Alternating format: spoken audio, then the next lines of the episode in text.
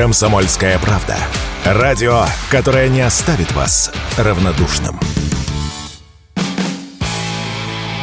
Автоньюз. Совместный проект радио КП. Издательского дома «За рулем».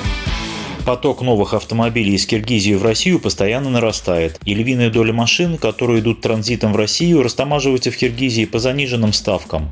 Наша таможня держит ухо востро. Не обернется ли это в будущем проблемами для тех, кто покупает такие машины? С вами Максим Кадаков, главный редактор журнала «За рулем».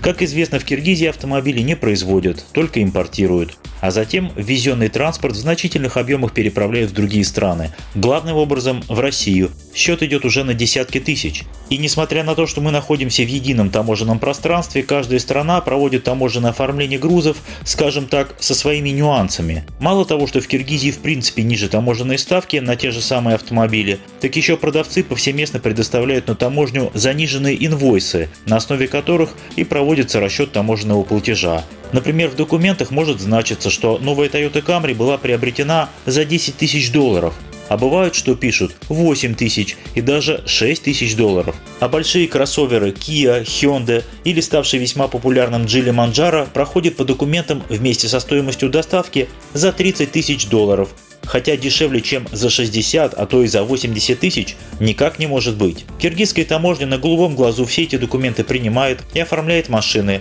ну а когда растаможенные таким образом автомобили переправляют в Россию, к ним приклеивают до 10 тысяч долларов сверху. И выгодно всем.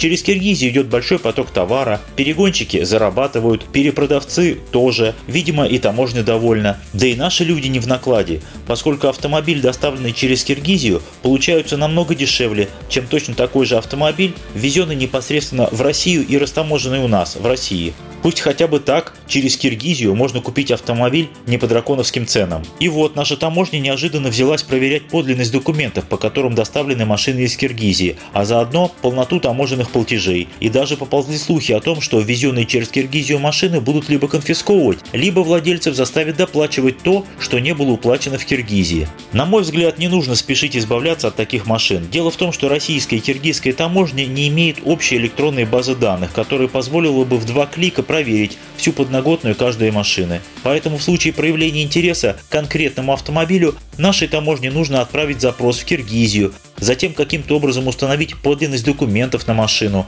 А вдруг машина была со сломанным мотором или с царапиной на кузове. Вот и цена поэтому низкая. Все это долго и муторно. Но людей испугали не на шутку. В результате Федеральная таможенная служба России выпустила разъяснение, цитата, «Если Федеральная таможенная служба выявляет случаи занижения стоимости, то данные об этом в обязательном порядке передают в Киргизию или в другие государства ЕАЭС для организации постконтроля и принятия мер по взысканию неуплаченных платежей. Транспортные средства, зарегистрированные в стране ЕАЭС и имеющие статус товаров ЕАЭС в рамках таможенной территории Союза перемещаются свободно. В России в отношении них необходимо уплатить только утиль сбор. Конец цитаты. Вы поняли? Нам говорят, что таможенные службы стран ЕАЭС друг другу доверяют, и что если обнаружится нарушение, то сигнал пойдет в нашем случае в таможню Киргизии, а вось там разберутся с конкретным автомобилем и с тем, кто его вез в Киргизию. А с чего они там будут разбираться? С чем? С тем, что сами же криво оформили машины? Так что все пока остается как было. Машины из Киргизии к нам будут везти